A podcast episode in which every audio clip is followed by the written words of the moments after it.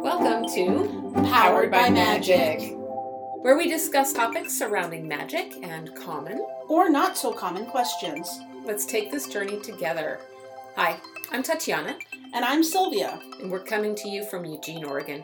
We invite you to conjure up a broom and ride with us. Okay, as I said, I'm Tatiana, and I'm a high priestess who studied with a coven formerly known as Elven Earth. I studied for the traditional three years in a day, and I also taught for ten years. Mm, that's such a long time. Yeah, it was. And this is Sylvia. Uh, I'm a solitary witch who's been practicing for six years. I learned from Tatiana for a year and a day. And I am an eclectic witch, so I follow my own path. And you do that awesomely. Oh, thank you. We're here celebrating today. Yeah, we just got our podcast set up. Set up! Yes, our equipment to feel professional. Our mics, our headphones, the mixers. So hopefully, if we did this right, we sound better than we did in our first two episodes. Yes, that's the goal. And we decided to celebrate with some nice tropical drinks. So we yeah. might have a little, I don't know, slur here and there. We might be a little tipsy. Just a little. Okay. All right. This week's episode is energy work, circle casting, and the moon. Yay. First, let's start with the chosen deity for today's podcast. Sylvia, it's up to you. All right. Today's deity is Mayari. I hope I'm saying that right. She is a Philippine, specifically Tagalog, here, goddess of the moon, strength, combat, war, equality, and revolution. Revolution! Woohoo! She is described as a beautiful and charming young maiden that has lost one eye. She is the daughter of Bathala and a mortal woman. The mortal woman, we don't know her name, but she is just described as being mortal. She is sister to Apolaki, the sun god, and Tala, the goddess of stars. In some mythologies, Tala is Mayari's daughter. When Bathala died, he left no will, and Mayari wanted to rule the earth in conjunction with her brother Apolaki. Apolaki wanted to rule alone. So there was an ensuing battle between the siblings. Siblings battling? Never. Oh, of course not. The battle was fought with clubs. Apolaki injured one of Mayari's eyes. Then he felt great remorse for it. So he gave up his hold on Earth and promised to rule with Mayari, but at different times. So Apolaki rules the day, and Mayari rules the night. She is moon, strength, combat, war, equality, and revolution. She is uh, a moon goddess, but she is also a goddess of battle. Interesting fact, it is said that the moon is dimmer than the sun because of Mayari's damaged eye. And her symbols are the moon, silver, clubs, swords, and bows. Ooh. Well, I just want to ask you, because I don't know, why did you go ahead and choose Mayari for us today? So I chose Mayari because she is a moon goddess, and we will be talking about the moon today. But she's also a goddess of action. We're also going to be talking about things to act on today. Great. Thanks. That's a very good choice. All right. Let's begin with energy work. What is it? It's the process by which we harness energy and focus it into an intention. And to me, it's learning to manipulate your own energy and eventually learning to work with other energies. What's the purpose behind doing energy work as it pertains to magic? Mm. It's a vital piece in keeping both the magic and yourself safe, as it provides a vessel to c- contain you and your work from outside negative forces. It's used as a safety mechanism. Mm-hmm. Yeah, it helps you direct your energy to the place it's wanted. This prevents backlash, having your magic go awry, and or not work at all. Okay. How do we work with energy? Well, I find that to be a really big answer. So guys, I'm going to get long-winded, and you may be hearing the bell of my little cat in the background. Her name is Ember, and she's a year old, and from time to time you may hear her lingering about and causing trouble. But she lends her energy to us. I used to teach working with energy in this way. It starts with a meditation by silencing the mind and bringing yourself to the present moment, in which you focus your energy to the center of your being. I suggest visualizing a small white light that grows inside as you focus on it and bring your energy together from all different parts of your being. That ball of light is the energy you're going to harness. You want to try to keep it as a ball of light initially, as a part of your first efforts in harnessing it. Once you feel it, you will then start directing it in your body. Eventually, you're going to bring it up into your dominant arm and focus it into the tip of your pointer finger. We're going to come back to that in a little bit. It's important to know that your dominant hand is your giving hand, uh, the hand you use to push energy away, and your non-dominant hand is your receiving hand, the hand that you use to bring energy in or back to you. That's the beginning of learning to work with energy. It starts from within. This is the short version. It starts from within, and it takes practice. Often, lots of it. Mm-hmm. Keep in mind, visualization is part of learning what your energy feels like. And once you have the feeling of it down, it makes it much easier to work with. I love to practice moving energy around my body. For me, it's kind of a buzzing, tingling feeling. For others, it may be warmth. But primarily, this is about learning how your energy feels to you.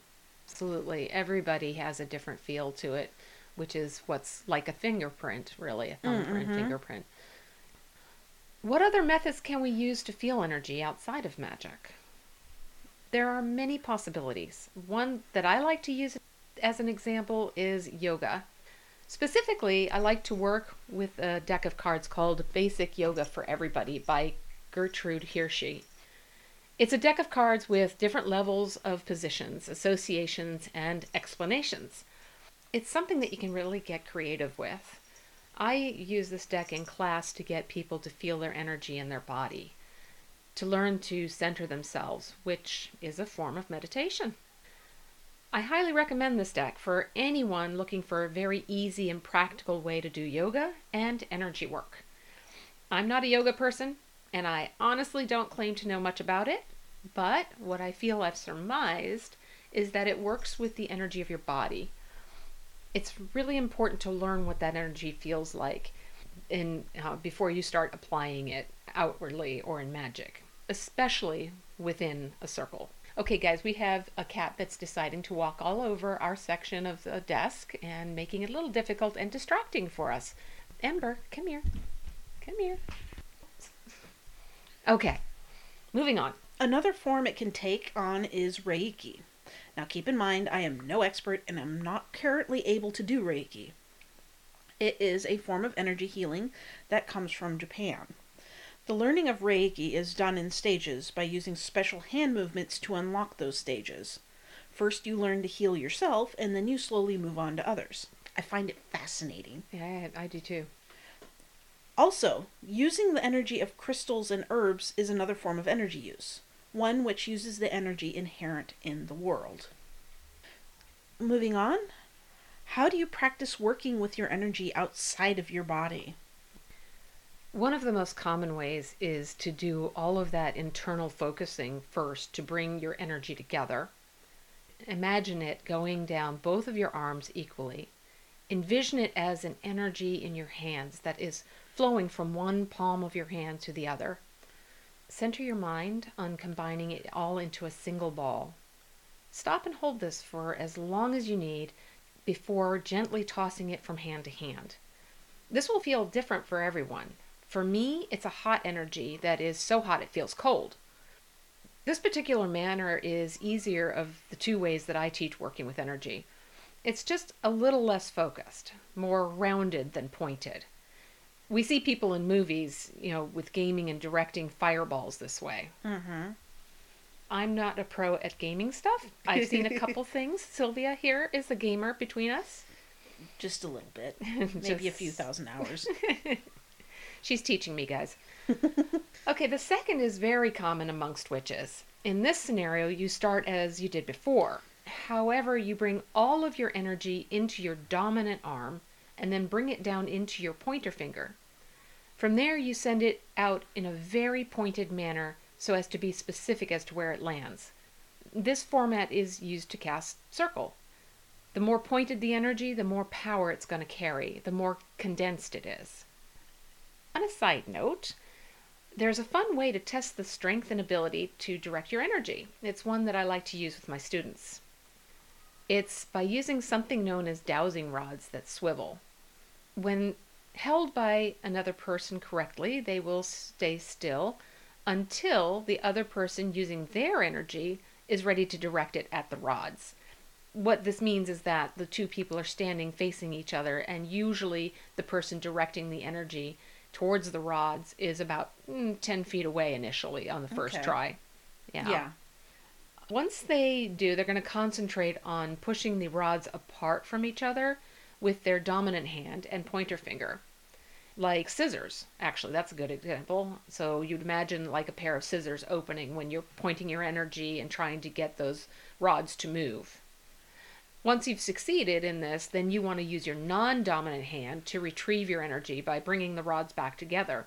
In that case, what I like to do personally is I like to use the palm of my left hand, which is my non-dominant hand, to envision bringing those rods back together. Mm. This is usually the harder thing to do of the two things, bringing your energy back in.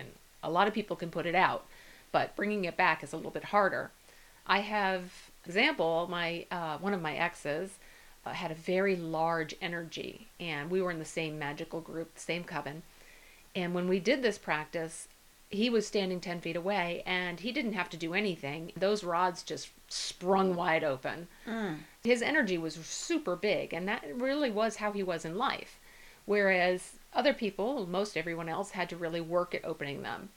Now, I can't remember how he brought them back, if he was really good at it or not. I can't recall. That doesn't matter.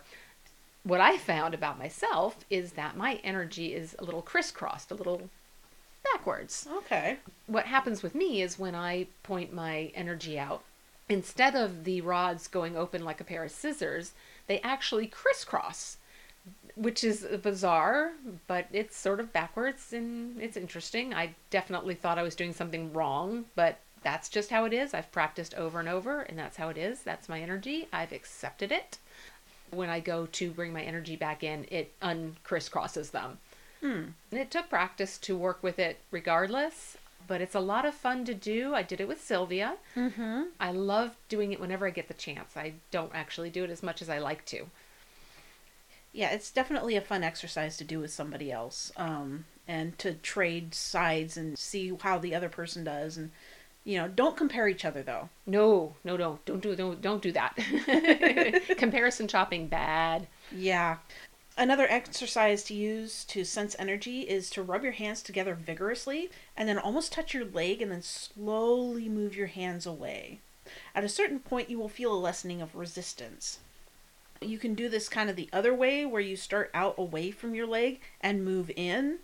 Where you feel resistance, that's where you stop. You can try this all over your body. What it is, is you're actually kind of feeling your aura. Oh. You might find that when you try it all over your body, that it's actually about the same distance from each part of you. I'm curious to think what it would be if it weren't the same. I just wonder if that ever happens. I don't know. Maybe a, a sickness in that part or mm. something like that.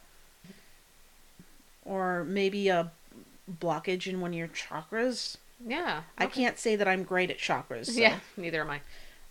As far as directing energy, one of the things you can do to align yourself with a new tarot deck, oracle deck, or runes, or some other divinatory tool, is to mingle your energy with that of the tool. And you achieve this by holding the tool in your hand and either focusing your energy where the tool is, or by touching each and every piece of the tool, sending some energy into it while touching it. Okay, I'm going to ask the stupid question that we put in here because, well, I put it in here not thinking. Are there any tools used when working with energy? Wands are a great example. Yeah, there are many. Dowsing rods is what I mentioned already.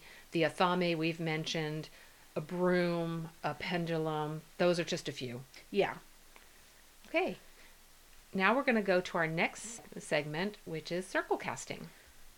What is it and how do we do it? Circle casting is a means by which witches create a container to keep positive energy in and negative energy while doing magic out. It's a three-dimensional sphere when done correctly and completely. You begin it by doing your energy work, as I explained earlier, visualizing bringing your energy together within you as a ball of white light, focusing it down your dominant arm through your athame. We may have mentioned, maybe not, an athame is a tool that's used for focusing energy. Traditionally, it's used in rituals, but it is used for other magic as well. Yes? Um, athame is a double-bladed knife. Yes. Just for those, just a little bit extra explanation there. Right. Thank you. Yeah. Once the energy is coming out of you in a focused way, you can begin casting your circle.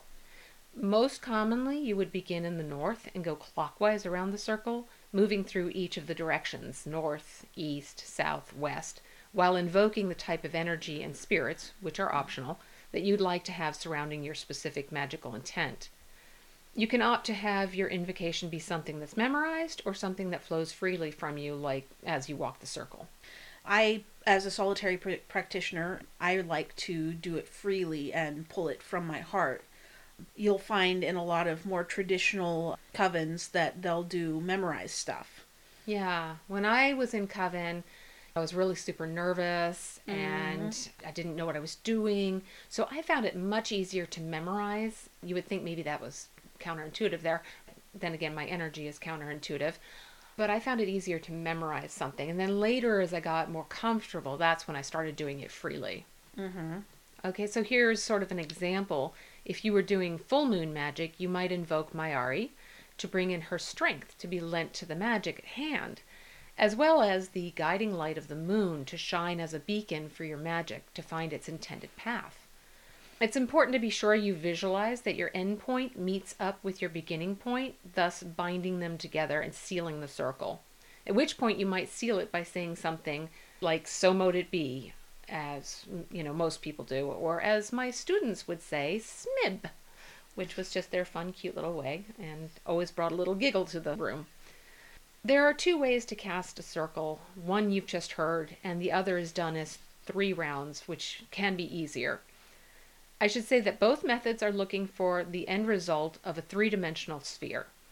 Doing the one-rounded method is a little more tricky because it's a condensed version of the three-rounded method. Here's the three-rounded method approach, which is mostly used for rituals. You begin in the same manner as the one-rounded fashion by focusing your energy through an athame. However, here you consider each round as a separate plane, physical, mental, and spiritual. I don't know if you pointed this out earlier. You don't have to just have an athame. You can use your finger. Um, yeah, I didn't specifically say that in this okay. instance, but we have talked a little bit about that. Okay. Thank you for bringing that to point. Sorry. No, that's great. In the first round, you're going to address all things physical and what you want that focus to be. So, for example, we cast this circle to be in full health, vitality, and strength. May our bodies be ever pure and open for the divine. The second round would be the mental. For example, we cast this circle for clarity of mind and the ability to focus our intention in the truest, most harmonious way possible. The third and final round is the spiritual. We cast this circle with those who came before us, whose knowledge precedes us and enlightens us, and we invite our ancestors to be our guides. Each round is walked fully as one round for that plane and sealed at the end of each round. At the very last round, you would say, "So mote it be," or "smib." Here's the tricky part. Whether it's one-rounded style or three, each circle must be seen as a complete sphere once the circle is fully cast. The three-rounded version is slightly easier because it breaks this process down. Circle one is one-dimensional and flat, like a horizontal hula hoop. Round two is a vertical hula hoop, and then the last round is similar to the first two by covering all the empty spaces and angles like a binding agent or a net, and thus a sphere. Also, while doing this, you have to visualize exactly where it's going. For example, if you live in an apartment, as I do, you need to make sure that your circle doesn't include the people who live above, below, or on either side of you.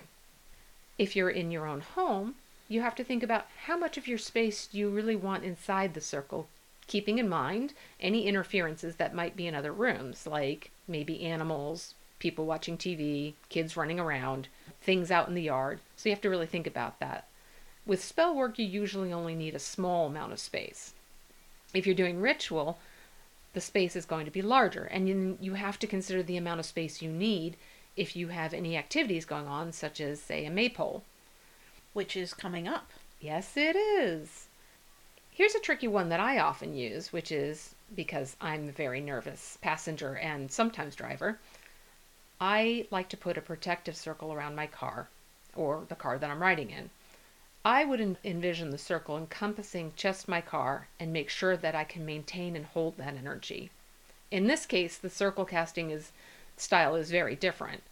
Here, I would let that white light grow inside of me and then let it exude from my body just far enough to encapsulate the vehicle. This is why you must know your energy and what you can do with it. That you are capable of harnessing it to the exact distance you need. You should always ask yourself, how big or small should this be in order to do that magic at hand? Make sure, whatever you do, that it's a magic that you can sustain. Mm-hmm. So, question. Yes? Can we leave circle without breaking it and maybe also return? Absolutely. You can do this. Here's how. Once a circle is cast in the manner that I have already mentioned, and you need to exit it for some reason, imagine drawing up your energy, as we've done before, and then directing it into an athame again. Now let me just interject. This is usually done by the high priestess or priest. With your dominant hand, starting from left to right, start to draw a two, the two sides of a letter A, or a portion of a pie piece. Then from right bottom of the A to the left bottom of the A, draw a rounded line like the outside of a pie crust. At which point, your dominant hand, use your energy from the palm of your hand, not the athame, which is a different shape of energy, to push the newly made door open. Once you step outside the circle, turn and face the circle, and much like a tent, do the same thing backwards. If you're opening the circle for someone else, then once they have stepped out of the circle, you will close the circle by using your receiving hand to pull the energy of the door closed and seal it by doing the opening gestures backwards. From here, we thought we'd pivot and move our subject matter over to the moon. This energy work that we just spoke of is going to be very important for doing the work that we're talking from here on out, and we wanted to cover that as thoroughly as we possibly could so we could move forward in all the other pieces of fun stuff. The first thing we have for you is timing your spells with the moon. You can use the moon in the timing of your spells. The moon can give an extra boost to your magic if you know how to use it. Hmm. The phases of the moon that we use um, are waxing, full, waning, dark, and new moon. Now, each of these phases has a certain type of magic associated with it. You have three days before the phase and three days after the phase to actually work with the energy of that phase. Yeah, that's really nice to have that room and space if you don't hit it right on the mark. Yeah. We're going to start out with the waxing moon, and that is when the moon is going from new to full, or when it's quote-unquote growing.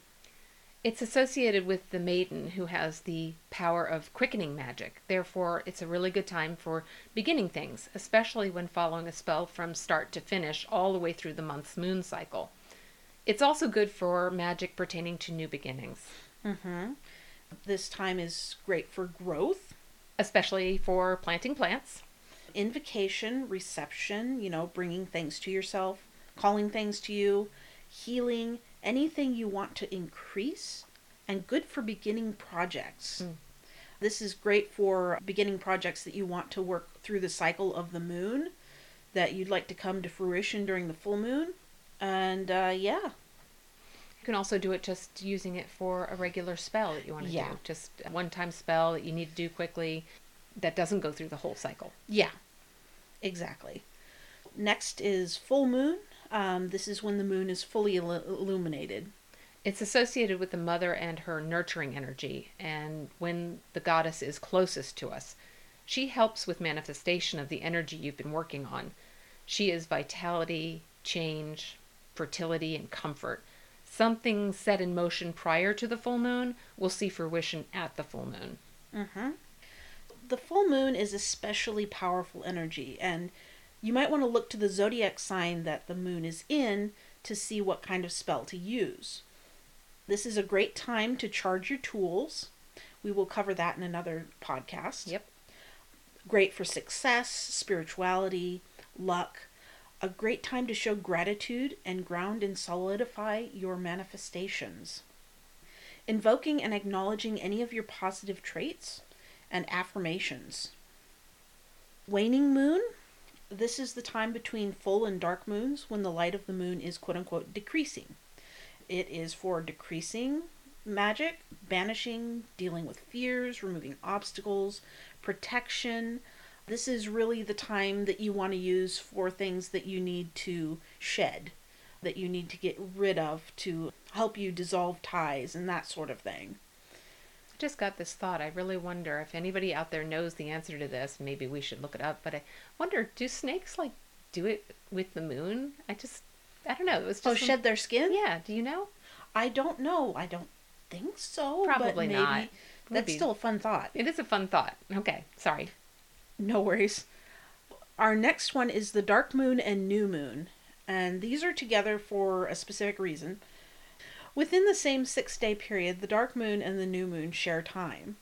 According to astronomers, the new moon is when the moon is dark, whereas those of us in the pagan witchy persuasion call it the dark moon. The new moon to us is the first crescent of a waxing moon, so there's a little bit of a difference there. You might hear of the dark moon called the new moon. Just keep that in mind. This is the time of the crone. She offers deeper insights and perceptions. She is the seer. It's also a time for banishing magic. It's a time of endings and completion, which will leave room for new beginnings. Mm-hmm. Maybe a dark moon, but it's not a scary time. No. It's a very... time of rest, sort of. Yeah. It's a time of rest. It's... You shouldn't do any spells at this point. It's also, it's a good time for divination though. Mm-hmm. Now, we had another topic that we came up on the subject of moons is lunar eclipses, because that's not something you find very often out there. There's not a whole lot of info on it. Yeah, I was really curious about that. Yeah, you can thank Tatiana for this particular topic. She was the one that thought of it. And I thank her for it. It was a great question. Now, a lunar eclipse is when the sun and moon are on opposite sides of the earth, and the moon crosses something called the ecliptic. She's telling you this because I asked this question. I am not real familiar with this stuff, and I don't know the details, so she was kind enough to try and explain it to me. The ecliptic is simply the apparent path that the sun takes in the earth's sky. As the moon crosses the ecliptic, the shadow of the earth covers the moon, causing an eclipse. Now, an eclipse has some of the energy of the dark moon, because the moon goes dark at the time of an eclipse. But also, it is a time to bring things that are in darkness to light. Probably really good for um, shadow work. Hmm. It's a good time to charge moon or holy water. It's a good idea to keep in mind which sign the moon is in, just like the full moon, so that if you do a spell, you know which might be the most empowered type of magic. You can search the internet for the sign that the moon's going to be in, or you can buy calendars with the lunar signs in it. I have a few examples for you of each sign that the moon can be in that you can work with, the magic that it works with, and these are only a few suggestions. I'd suggest going out there and doing some research and figuring out your own associations with these signs. But here's a few suggestions. Aries is confronting obstacles and assertiveness. Taurus is help in obtaining material things or fortitude. Gemini, communication and learning. Cancer, emotional support and protection. Leo is leadership and courage. I Vir- need some more of that. I'm a Leo. I need some more courage. Virgo is discernment and pets. Libra is love and balance. Scorpio is sexuality and power. My favorite, because Scorpio is my particular sign. Sagittarius is knowledge and travel. Capricorn is self-control and con- career. Aquarius is change and adventure. Pisces is dreams and creativity. Cool. Thank you for doing that research and helping me out with that. I hope other listeners found that interesting. Hopefully useful. Hopefully useful, yeah. I'd like to take a moment here and address or clarify something from our last podcast, if anyone listened to that particular one, concerning having children in circle. As you may recall, I was pretty strongly against it. However, what I forgot to mention is that there are instances where it can turn out to be a good thing, or quote-unquote meant to be, when a child is distracting during magic. Although it's inadvisable to have children in adult rituals or magic, it can be entirely different when it's during a ritual for children or magic that you are doing while the child is present, which is, of course, your choice. In some cases, a distraction might be an additive to the magic, or a turning point away from something that was planned but wasn't meant to happen. Before we go, I'd like to share a tarot card for this po- podcast today. And I pulled the Knight of Swords, ready to take a charge and take action. Be consciously aware of how you affect those around you with the actions you take. Either be the rescuer or the rescued. I take this to mean be responsible for your actions. Be there for others and let others be there for you. But don't go diving in without some foresight and contemplation. Read your environment and act accordingly. If you've been interested in this, enjoyed this, please join us next episode where we're going to talk further about the moon and, well, whatever else floats our boat. Please rate us on iTunes, Spotify, or wherever else you found us. I'm Tatiana, saying goodbye for now. And I'm Sylvia, saying so long, and thank you for riding with us. This has been Powered by Magic.